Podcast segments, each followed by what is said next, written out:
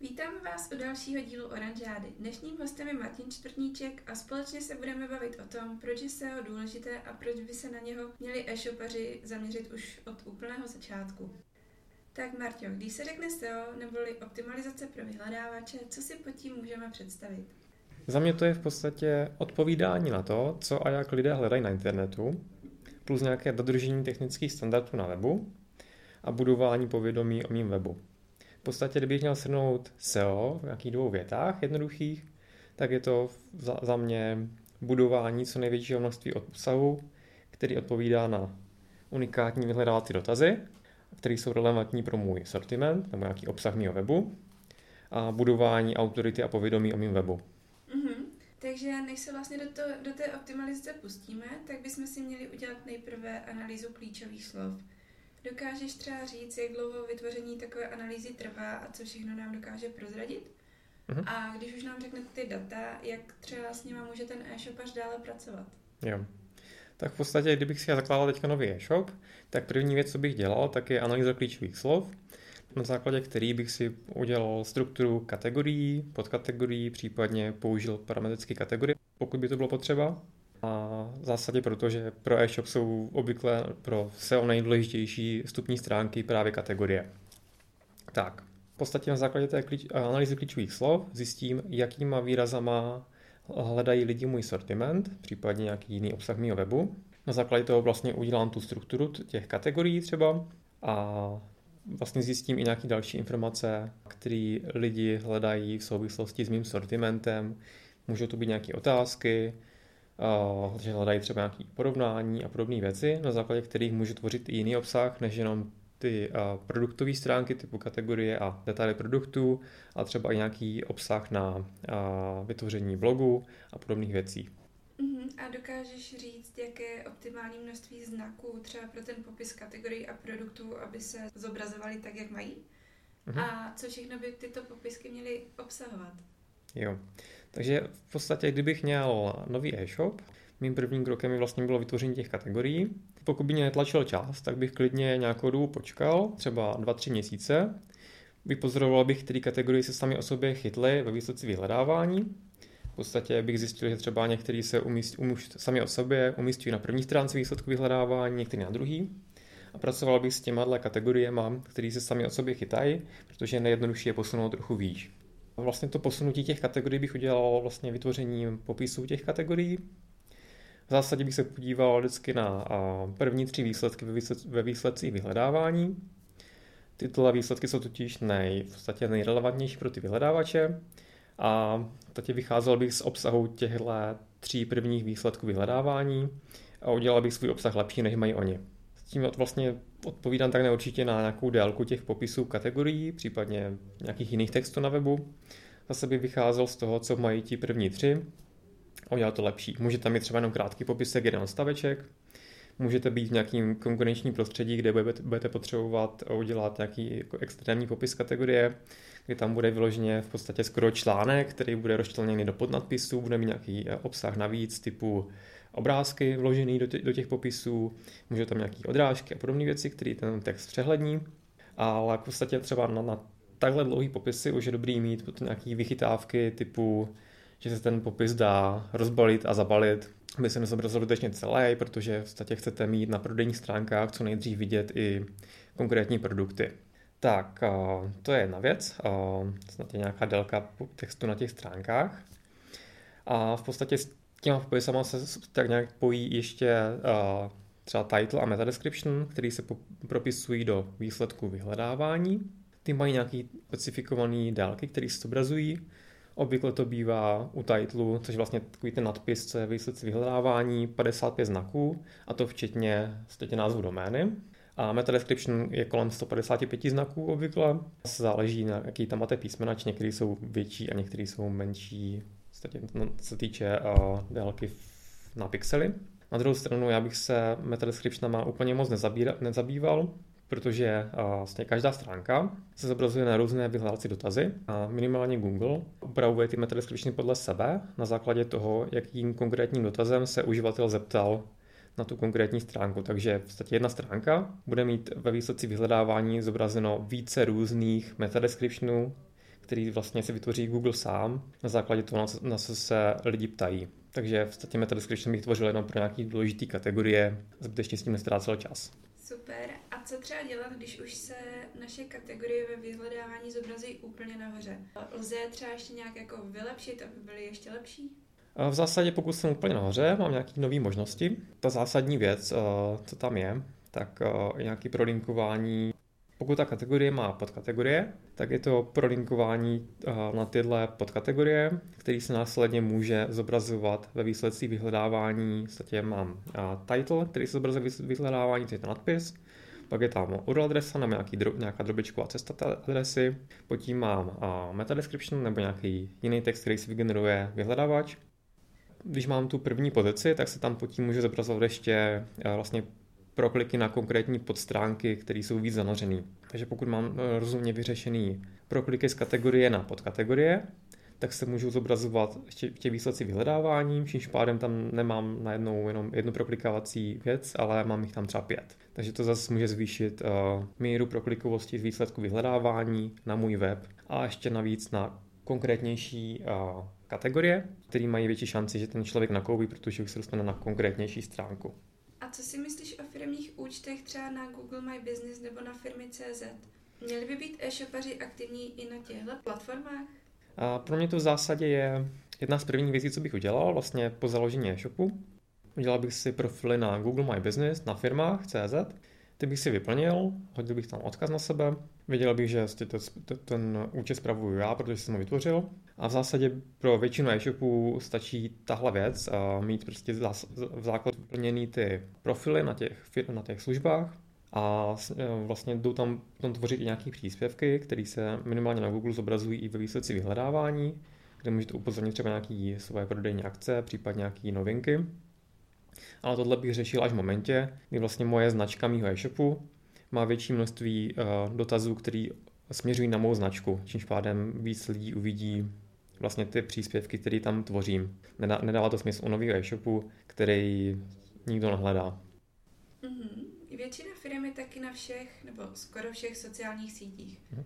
Co si myslíš o tomhle? Sociální sítě nejsou úplně moje parketa a je, popravdě nemám moc rád. Z pohledu SEO pro mě je důležitý, aby firma měla založený nějaký základní profily na sociálních sítích, které jsou pro ně relevantní a byl tam odkaz na vlastně mou webovou stránku, že to je vlastně nějaký takový důkaz pro vyhledávače, že to, že to je jako nějaká reálná firma, má nějakou prezenci i mimo normální web, má prostě i na sociálních sítích e, nějak existuje. A co je důležitý, e, tak aby tam byl správný odkaz na můj web, to znamená správná verze URL adresy typu pokud mám adresu https.www.eshop.cz, tak by tam měla být tato adresa a ne třeba verze bez www nebo z http nezabezpečená. Většina e-shopařů si také píše vlastní blog nebo magazín. Mm, myslím si, že to dělají hlavně proto, aby šli v budoucnu lépe dohledat. E, víš třeba, co všechno může copywriter nebo člověk, který tyhle články píše, v SEO ovlivnit a na jaké třeba věci by si měl dát pozor? Uh-huh. Tak eh, vlastně jak jsem zmiňoval při povídání o analýze klíčových slov, že vlastně eh, kromě těch produktových dotazů, který pokryjí produktama, kategoriema, tam jsou nějaké další věci typu na co se lidi ptají v souvislosti s mým sortimentem a nějaké další obecnější věci, které dokážu pokrýt právě třeba článkama.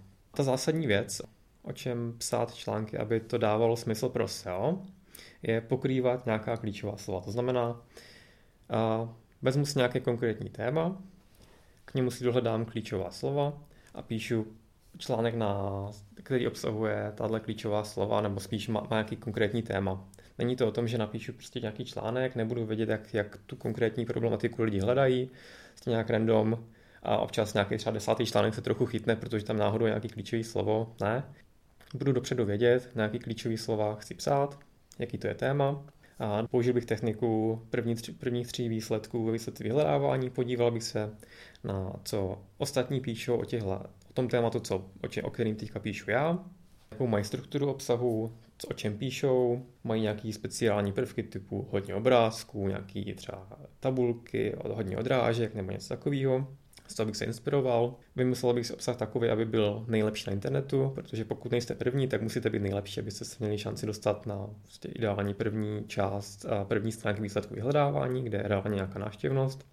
Takže mít nejlepší obsah, dobře ho formátovat, používat podnadpisy na chcete, konkrétní podčásti těch článků, který ideálně pojednává nějakých složitějších vyhledávacích dotazech, než, než o kterých pojednává chcete, hlavní nadpis. Dobrý je používat odrážky, pokud to dává smysl, protože se zpřehlední ten text. Další věcí je, že odrážky, ať už to nečíslovaný nebo číslovaný, mají velkou šanci se zobrazovat v nultých výsledcích vyhledávání. A podobná vlastně mm, věc je s tabulkama. Zase pokud ostatní mají nějaké tabulky, pokud třeba píšu nějaké srovnání něčeho, je dobrý použít něco, v čem lidi jednoduše uvidí to, co chtějí najít a pokud to je zajímavý a pro lidi, je to zajímavý i pro vyhledávače. A v neposlední řadě v podstatě do jakýchkoliv článků nestrčit obrázky, a takže pokud to dává smysl, zase bych tam strčil nějaký jakoby, jiný obsah než jenom text, třeba ve formě obrázků. Tam je krát důležitý, aby ten obrázek byl v místech, kde se o věci, co je na tom obrázku mluví, v tom článku, aby byl vyplněný alpopisek. Můžete změnit předtím, než, než ten obrázek nahrajete na váš e-shop, Můžete změnit vlastně jeho název, typu, typu nebudu nahrávat na e-shop obrázek, který se jmenuje dsc r234.jpg, ale nahraju tam třeba H1 nadpis, H1 pomlčka, nadpisy, pomlčka ve článku, protože mám, mám článek, který pojednává o třeba nějakým SEO pro články, tak tam prostě pojmenu ten obrázek tak, aby to odpovídalo tomu, čem píšu ten článek. Tak, v zásadě to základní. Ještě jedna věc, uh, nenahrávajte zbytečně velký obrázky datově. Zpomaluje to načítání webu a to je špatný i pro SEO, tak pro uživatele, takže obrázky takový, aby to dávalo smysl, ta velikost jejich, jak datová, tak rozměrová, typu několik pixelů krát několik pixelů. Můžete ten obrázek zkomprimovat, aby měl menší datovou velikost. Tak, to je asi tak všechno. Mm-hmm. Co si myslíš o umělém link buildingu? Má smysl nebo je lepší se vydat tou, dejme tomu, poctivou cestou? S tím umělým link buildingem, tady v tomto případě myslíme nějaký cílený nakupování odkazů od někud. V podstatě mluví se o tom, že to je nějaká neúplně optimální metoda, že Google zakazuje a podobně. Nicméně pro nějaký úvodní vybudování autority svého webu potřebujete získat nějaké odkazy od někud, tím získáte nějakou autoritu z těch webů, které vás napíšou, vám, ty weby vám předají nějakou autoritu a autorita má vliv na to, jak, jaký, jak se zobrazujete výsledci vyhledávání na nějakých pozicích. Takže vyloženě této metodě bych se nebránil. V zásadě nakupovat nějaké odkazy v článcích, ideálně nových, případně nějakých, který se zobrazují dobře na dotazy, které odpovídají mému sortimentu. V zásadě chcete ideálně člán, um, odkazy získávat z webu, který se zobrazují na výsledci vyhledávání, na dotazy, které se týkají vaší, vaší problematiky. Nepotřebujete ani až tak vědět, jak, jaký, jaký třeba mají nějaký weby, které na vás odkazují autoritu a takové podobné věci. Vystačíte si s tím, jestli se zobrazují na dotazy, které odpovídají vašemu sortimentu. Takový základní ukazatel kvality. A další věci, co můžete o tom dělat, kromě nějakého nakupování odkazů, článku a podobných věcí, nebo umístění článku někde, je tvořit obsah, o který si myslíte, že někomu přitáhne nějakou pozornost k vašemu webu a někdo o vás bude psat uh, samovolně. Typu, dejme tomu, že prodáváte třeba věci z lavandulí, nějaký čaje a bylenky a kitky a třeba hrnky s lavandulým motivem a takový odkaz, který by mohl přitáhnout pozornost, je třeba, že uděláte samostatnou stupní stránku o pěstitelích levandule v České republice.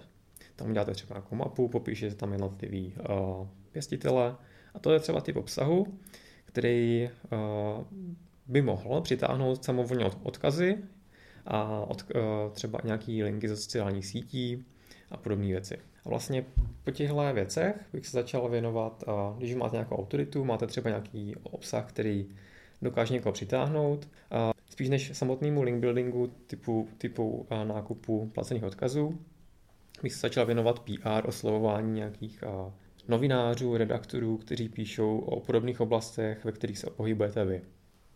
Tak eh, SEO můžeme dělat i pomocí PR, což je asi vlastně možná kapitola sama o sobě. Co si myslíš o tom navazování kontaktu s novináři a různými online magazíny? Už to sice trošku zmínil, ale má to smysl? Mhm. Co se týče PR, já jsem k němu přišel spíš jako slepý gouslím, kdy vlastně dělám nějaké projekty, o kterých se píše relativně samovolně. A kdy vlastně jsem zjistil, že na některý, některými projekty odkazují redaktoři nějakých třeba velkých magazínů online samovolně. A v začal jsem je oslovovat potom cíleně, když jsem to zjistil, jestli nechci napsat, nech, nechtějí napsat další články na, na podobné témata. Začal jsem oslovovat uh, redaktory na podobných webech, kteří už o mě psali. Je taková nejjednodušší cesta, když vlastně zjistíte, že o vás někdo něco někdy napsal, tak ho zkusit oslovit znova, případně oslovit uh, redaktory na podobných magazínech, s tím, že jim poskytnete nějakou zajímavou, unikátní informaci, nějaký data, který nikdo jiný nemá, případně o ní nikdo jiný nemluví. A v zásadě je to o tom, že jim musíte poskytnout něco, nějakou přidanou hodnotu, nějakou, něco, co, nějaké informace, které nemají, o kterých vypadáte jako, že jste autorita v nějakém oboru, já jsem třeba taková eh, vyhledávaná, vyhledávaná autorita, co se týče pěstování jahod v České republice, přitom jakoby můj hlavní obor je a třeba SEO, nějaký online marketing pro e-shopy, ale z nějakého důvodu jsem se dostal vlastně do hledáčku redaktorů, který zajímají, zajímá pěstování jahod, protože mám prostě nějaký weby, nikdo jiný nemá informace co jako já, protože prostě pokrývám celý trh a poskytuju informace jak, jak lidem, tak eh, teďka i redaktorům, kteří o mě píšou, Dostal jsem se už eh, nejenom do onlineu, ale byl jsem i v celostátním printu, což je takový zajímavý s online projektem. Takže uh, v podstatě, pokud vás, na vás někdo odkázal, oslovit to znova, oslovit podobné věci, podívat se po webech, který uh, se zobrazují na podobný témata, jako se zobrazujete vy, zkusit to oslovit, ideálně jim poskytnout nějaký kvalitní obsah, unik, unikátní informace, mít to ideálně připravený dopředu, když je oslovujete, ale pak tam jsou nějaký, nějaký nuance. Co se třeba stalo mně, tak v podstatě většina odkazů jako obecně, nejenom v PR, který jsem kdy vytvořil, mají buď to minimální nebo vůbec žádnou návštěvnost. Přivedou na váš web. Tyto odkazy jsou jako dobrý pro budování autority, nějakých jako zmínek, ale reálně nepřinesou žádné odkazy, žádný, žádnou návštěvnost. A pak tady je prostě pár odkazů, které se povedou. A zatím můj nejlepší článek, který nám někdy odkazoval, mi přivedl na jeden web třeba 60 tisíc návštěv během jednoho roku. Zajímavý je, že velmi podobný článek v další sezóně, který měl ale jinou textaci kolem toho odkazu, přinesl jenom 500 návštěv. Takže uh, v i když získáte nějakou, nějakou zmínku, tak její přímý dopady můžou být uh, daleko sáhle jiný v závislosti na textaci, která je kolem odkazu, který na vás vede. Jen taková vždycky zajímavost na závěr. Mm-hmm. To zní dobře. Jak případně můžeme měřit úspěšnost těchto zmínek? V zásadě uh, ty můžeš, uh, můžeš měřit uh, nějakou přímou návštěvnost, která se odkazu vede. To dokážeš najít um, například v Google Analytics, kdy vlastně uh, vidíš odkazující stránky, které na tebe vedly a pomocí sekundární dimenze tam dokážeš uh, narvat i trasu odkazující stránky, která ti ukáže, z jaký konkrétní podstránky té domény na tebe někdo odkazuje, takže zjistíš třeba konkrétní článek, ze který na tebe vede odkaz. Další věc je, uh, že se ti nějak uh, zvyšuje třeba autorita webu, relevance pro nějaký konkrétní klíčový slova díky odkazům, které na tebe vedou. Tohle je dobrý sledovat, no, je dobrý, pro tohle je dobrý sledovat nějaký dlouhodobý vývoj organické návštěvnosti, ideálně třeba s nějakým porovnáním buď to s minulým rokem, jak se, jak, jak, jaký je vývoj té organické návštěvnosti proti minulým roku, nebo, po, nebo oproti nějakému referenčnímu roku. Třeba, nevím, začal jsem s, se SEO 2017, to je mi referenční rok, od té doby sleduju a porovnávám si to s tímhle rokem. Tak a další věcí je, jak se vyvíjí hledanost mých brandových dotazů, brandových dotazů na mou značku, na název mého e-shopu, jestli je vlastně zásadní, jestli, jestli uh, hledanost brandových dotazů stoupá. A to jsou takové nějaké základní věci, které bych sledoval já. Takže návštěvnost odkazů, vývoj organické návštěvnosti a vývoj dotazů, který vedou na, na můj brand. Mm-hmm.